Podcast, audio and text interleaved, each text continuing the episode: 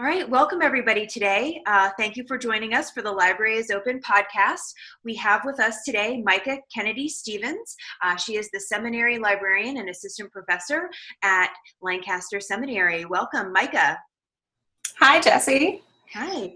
Uh, thanks for having me. yeah, thanks for joining us. Uh, Nate and I are both excited um, for you to join us today. We've been looking forward to this all month. Um, my name is Jesse Zero, and we have with us Nate Curulla. Hey, Hello. All right, so let's start it off with our Library is Open podcast. Myka, tell us about yourself. Uh, so, uh, as you said, I'm seminary librarian and assistant professor of theological librarianship here at Lancaster Theological Seminary. We're located in Lancaster, Pennsylvania, uh, heart of Amish country. Uh, I've been here for three years. Uh, it seems like a lot longer, and I've done a lot in those three years. Um, I started out in librarianship as a cataloger. And uh, from there, I worked as a consultant for church libraries and also doing some information systems and communications work. Uh, and then I came here. So. Awesome. So, um, tell us, what was your um, experience using your previous system that made you want to switch to open source? So um, when I came, when I first came here uh, three years ago, I well, even when I was interviewing, I uh, one of the first things I looked at was the OPAC, and uh, could see that it looked kind of old. Um, so after I got here, I found out that the library was using uh, library.solution from TLC, uh, that was the uh, ILS that the library had adopted when it first automated in 1996. And uh, it looked like it was still 1996. So um, um, it's a you know it's a proprietary system, and of course uh, with most proprietary systems, you know you've got these license agreements, and they increase in cost uh, several percent every year. And so the cost for the system had really kind of risen above uh, what our budget was able to sustain. Um, uh, like I said, the user interface looked like it hadn't changed since the 90s. Um, so the OPAC, that meant the OPAC was not uh, responsive. You know, so any users trying to uh, connect with a mobile device, a tablet, a phone, uh, really had a hard time using the OPAC. Um, the, all the staff modules had to be installed on individual computers. Uh, and we had a limited number of licenses for those. So that meant when I needed to catalog something, I had to go to a different computer at a different desk in order to catalog. um, and um, yeah, there were also just a lot of quirks with um, with how it worked, especially since now we were doing RDA instead of AACR2, and the software hadn't really caught up to that. Um, and so, and workflows were really clunky, and of course, customer service was absolutely awful. So, um, you know, really, in my first month, I realized this was not a system that I wanted to invest much time in uh, either learning or trying to improve. Excellent. So, what made you decide to go the Koha route? So, um, I actually had some previous experience with Koha. I had installed it on a standalone computer in a church library that I was working with back in 2006. Uh, so, I already knew uh, that Koha was a strong, solid product uh, and that there was a huge um, user and support base for it. So uh, when I started gathering quotes, you know, thinking about okay, an ILS migration is definitely in my future. How are we going to do this? So I, I, went and tried to collect some quotes. Um, Ex Libris never even wrote me back. Um, so I think that was kind of telling. They they probably knew we're not the product for that library. Um, and uh, so I, I had looked into uh, LibLime Koha uh, because I had remembered kind of running into them back in 2006. And uh, the quote I got from them was almost identical to what we were already paying for our proprietary ILS. And so, since that was already kind of beyond what our budget could sustain, I knew that wasn't the solution for us either. So, um, did a little bit more searching and found Bywater. And uh, Nate, I think you were the first one I talked to, and uh, we were able to work out a contract that um, worked for both of us. And we were uh, signed up in July, which was my second month on the job, and we went live in December. It was a really smooth process. It's great. great. I love how you came into the job and took charge and made things better for the library right away. That's awesome. Yeah. Well, Myka, tell us a little more. Like, how how did this move to an open source ILS really open the door for you to use other open source, you know, options within the library? Sure. So, um, you know, I really think, you know, I, I, I did kind of have an edge because I had some previous experience with open source. Um, but really, for any librarian um, who comes into open source, um, you know, moves to Koha, you know, with the backing of a, of a great support company like Bywater, it's a great way to get acclimated to the open source community. Um, you know the experiences that you have uh, using the open source product and then being involved in the community uh, that kind of um, gathers around that uh, solution you those experiences and the skills that you learn can be transferred to other open source solutions um, you know communities around open source solutions kind of self-organize in very similar ways uh, so you can, you know, once you get kind of, um, once you figure out kind of how Koha works, you can easily move to something else and find a very similar type of community dynamic. So I really feel like it um, it builds confidence um, to try new things. And so, you know, for me, trying out an open source solution for another aspect of the library services became a calculated risk that made a lot of sense. So, um, and it also, um, you know, my small budget was definitely a motivating factor as well. Um, but that's, you know, that's kind of all what kind of went, um, kind of backed my uh, decision making. Uh, and we wound up adopting two additional open source systems within the six months after we went live with Koha. So um, the one of those was Omeka that we adopted for our digital archive. Um, that was actually a migration from DSpace, uh, which is another open source um, system.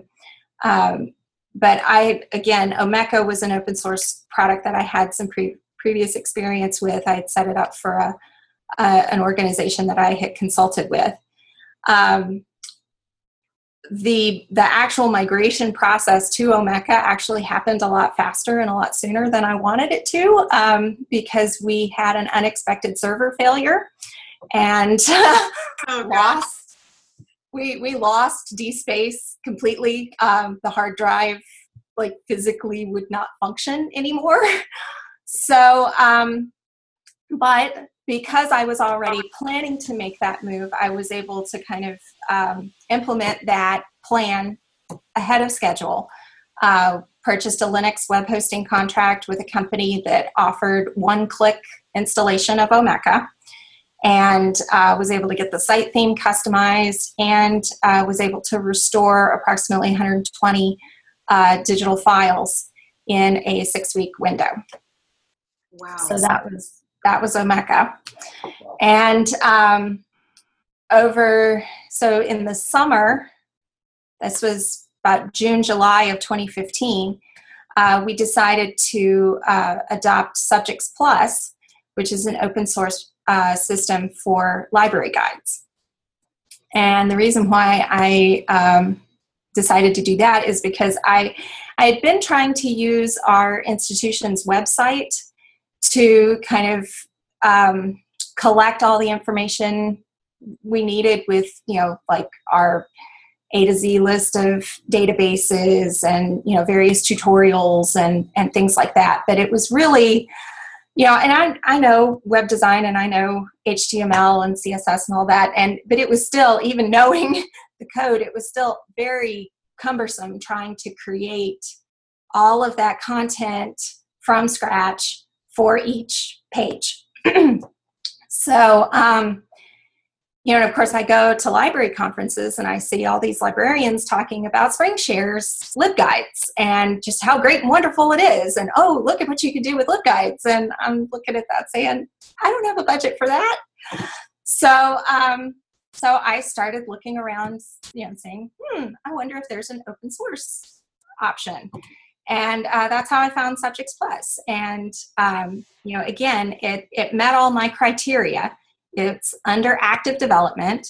Uh, there's a strong user community for it. It's you know it's not as strong as the user community for Omeka and for Koha, uh, but it's still a pretty strong user community. And there are several institutions, some pretty big name institutions across the country that are using it. Um, so again, calculated risk. Um, I was able to install it behind Omeka so that I didn't have an additional server cost um, you know, which kind of then plays into all of that. Um, and um, was able to make it work. So, um, and uh, over time, working with it, you know, it took me a little a little more time to kind of figure out how to how to tweak it and make it fit our needs. Um, but it was through um, working with Subjects Plus that I learned how to work in a development environment uh, so that I could kind of have a version of Subjects Plus in a development environment where I could really try different things out um, and get it working just the way I want it to work before then transferring those um, changed files over into my production environment. Fantastic. Um, I'd like to hear a little bit about uh, any discovery layer um, functionality that you have in your library. And then also, um, if you could touch on how you rolled training out uh, for all of these different products uh, to your users and staff members throughout this process. Sure. So um, the discovery, so we do have a discovery layer. Uh, we use uh, EBSCO Discovery Services, and um, I made that decision after attending a, a webinar that uh, Bywater and EBSCO co-presented.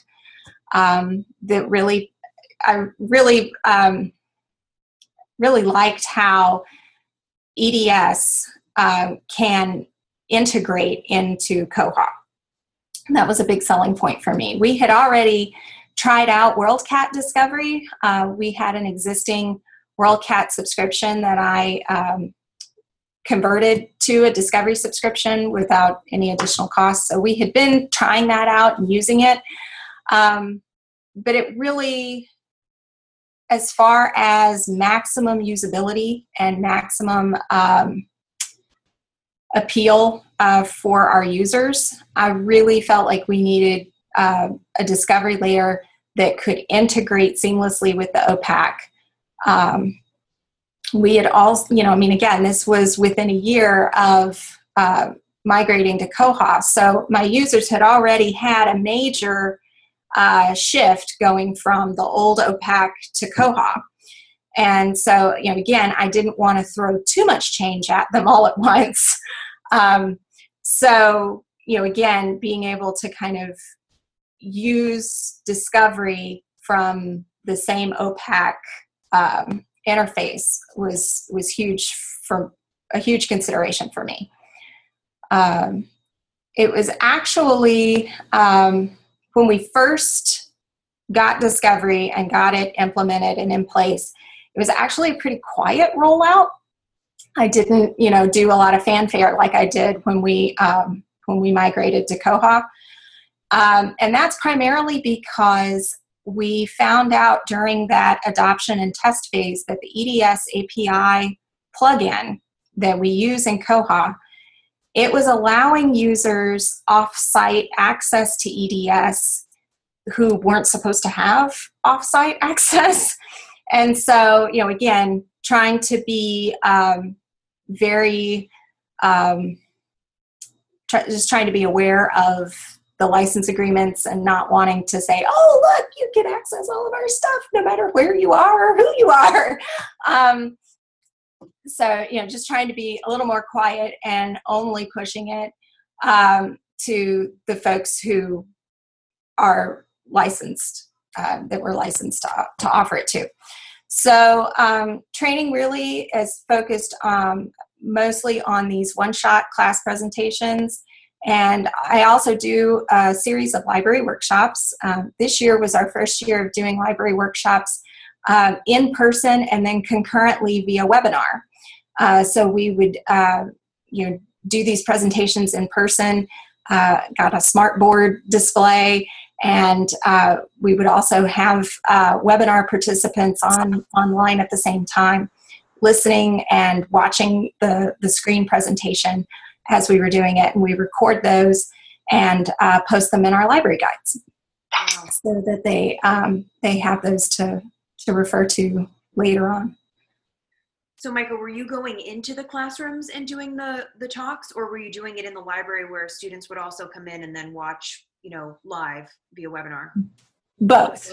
Wow. Both. Great. Yeah. So, uh, so every now and then, I, you know, I'll uh, work with a professor who has a research project, and they want me to come in and talk to their class, and you know, usually um, I present EDS, you know, in discovery searches as your first step because it's a way to search everything all at once. And, um, you know, one of the things that we were able to do after we migrated the digital archive to Omeka is um, I was able to install an um, OAI PMH um, re- uh, repertory plugin in Omeka. So now EBSCO is not only getting updates from Koha, but it can also grab all of our records from the digital archive on a on a regular basis and i think it's i think they're both daily uh, just once a day but um, so so now the eds searches it's everything that's in koha everything that's in omeka everything uh, that we subscribe to uh, through ebsco we were also able to link uh, some of our other um, electronic resource subscriptions that we have, uh, like with Project Muse and Oxford. Uh, we were able to get those linked into the EDS searches as well. And then they give you uh, a wide range of options for making open access content available. So then I'm not having to track down a bunch of open access um, resources and put those in Koha. They're already in EDS for me. So, um, yeah. Oh, Myka, I'm thinking rock star, librarian, data archivist, open source advocate, just rocking it. So you you told us about like the the switch to open source, like implementing other products. We talked about the discovery layer. What about authentication? How does that tie into the mix? So authentication has been um, we've definitely had a journey with authentication here. Um, you know, we've always used IP authentication for on-campus users, uh, but getting off-campus access has always been a challenge. Um, when I came, uh, we were using referring URL technology, and um, initially it was um, you had to log in to your student records account, so the system that you use to register for your classes. That was where you would log in to get a link that would get you to EBSCOhost. And that's the only thing that you would get. So, um, you know, when I came and we added uh, Oxford Biblical Studies Online and we, uh, we added Project Muse uh, databases, um, you know, I, and I really didn't want them going to the student record system to access library resources. I want them to go to the library system to access library resources. Um, so what we did was we set up referring URL um, within the links uh, with or within the OPAC note uh, in Koha. So they would log into their patron account and they would see their OPAC note, and that's where they would find the links. Um, they would find a link to EBSCOhost, a link to Project Muse. Oxford Biblical Studies Online was a username and password solution. They did not like referring URL. Uh, so we had to say, here's the username and password. Um, so all of that was in the in the OPAC note, and that um, just want to do a shout out. I want to thank you all at Bywater for helping us with uh, developing the uh, the ability to add the OPAC note to the batch patron modification tool. Yeah. So we were uh, you were able to kind of put that together for us, and we funded it. And so because for the longest time I was having to go individually to each patron account to change that OPAC note um, or add it or delete it or you know do whatever. So so now we're now other libraries have the ability to to modify those in batch. Power of So yay! so um, so anyhow, um, but most recently, um, you know, some librarians may have heard about uh, Open Athens, uh, which is um, a authentication solution by Eduserv, which is a, a, company in the UK that has recently partnered with EBSCO. So we are one of the early adopters of Open Athens, and um, there were there were two things that really appealed to me. One was that um, you get all of your statistics, your usage statistics are all collected in one place on the Open Athens dashboard. Uh, so for a solo librarian like myself who, you know, has to keep up with statistics and do uh, survey reports and all that kind of stuff, you know, trying to chase down statistics in multiple different places is a huge headache and I don't like it. So um, being able to see all of those statistics on one screen is really helpful. And um, the other uh, was this um, this promise that Open Athens can integrate with EDS, which will then integrate with Koha, um, which has a huge potential of um, making the user experience for accessing these resources uh, you know, a lot smoother and a lot better. So um, we implemented Open Athens in February so just a couple months ago, and it's gone very well. Um, I've been able to provide off campus access to a lot more online content than previously, and even more online content than I thought we had. Um, you know, so basically, basically every single um, electronic journal subscription that we have I'm able to give our students off campus access to those publisher websites. So it's not just through EBSCO, but also to those publisher websites. Um, there's even uh, the Open Athens and EBSCO folks have been able to really help with um, creating um, logins and you know doing all this stuff behind the scenes, uh, even for resources that require a username and password login uh, so that we don't have to tell our students that username and password. They get it um, just you know by clicking clicking through Open Athens and then logging in, and then they just get passed right on through. So. Um, so yeah, so I'm really excited about that. And there's um, some there's project in the works uh, that we're signed up to be uh, beta testers for that will allow um, Open Athens and the EDS API for Koha to uh, work seamlessly together. So I am sitting on the edge of my seat waiting for that one. I mean, it makes it so much easier easier for the students when you know it's one click rather than five or six clicks to get to what they're looking for. So, power to you, Myka. Make it easier. Yeah, that's great. So what's next on, on the docket for you? So um, we are in the final stages of launching yet another open source uh, solution. This one's going to be for managing our internal electronic records.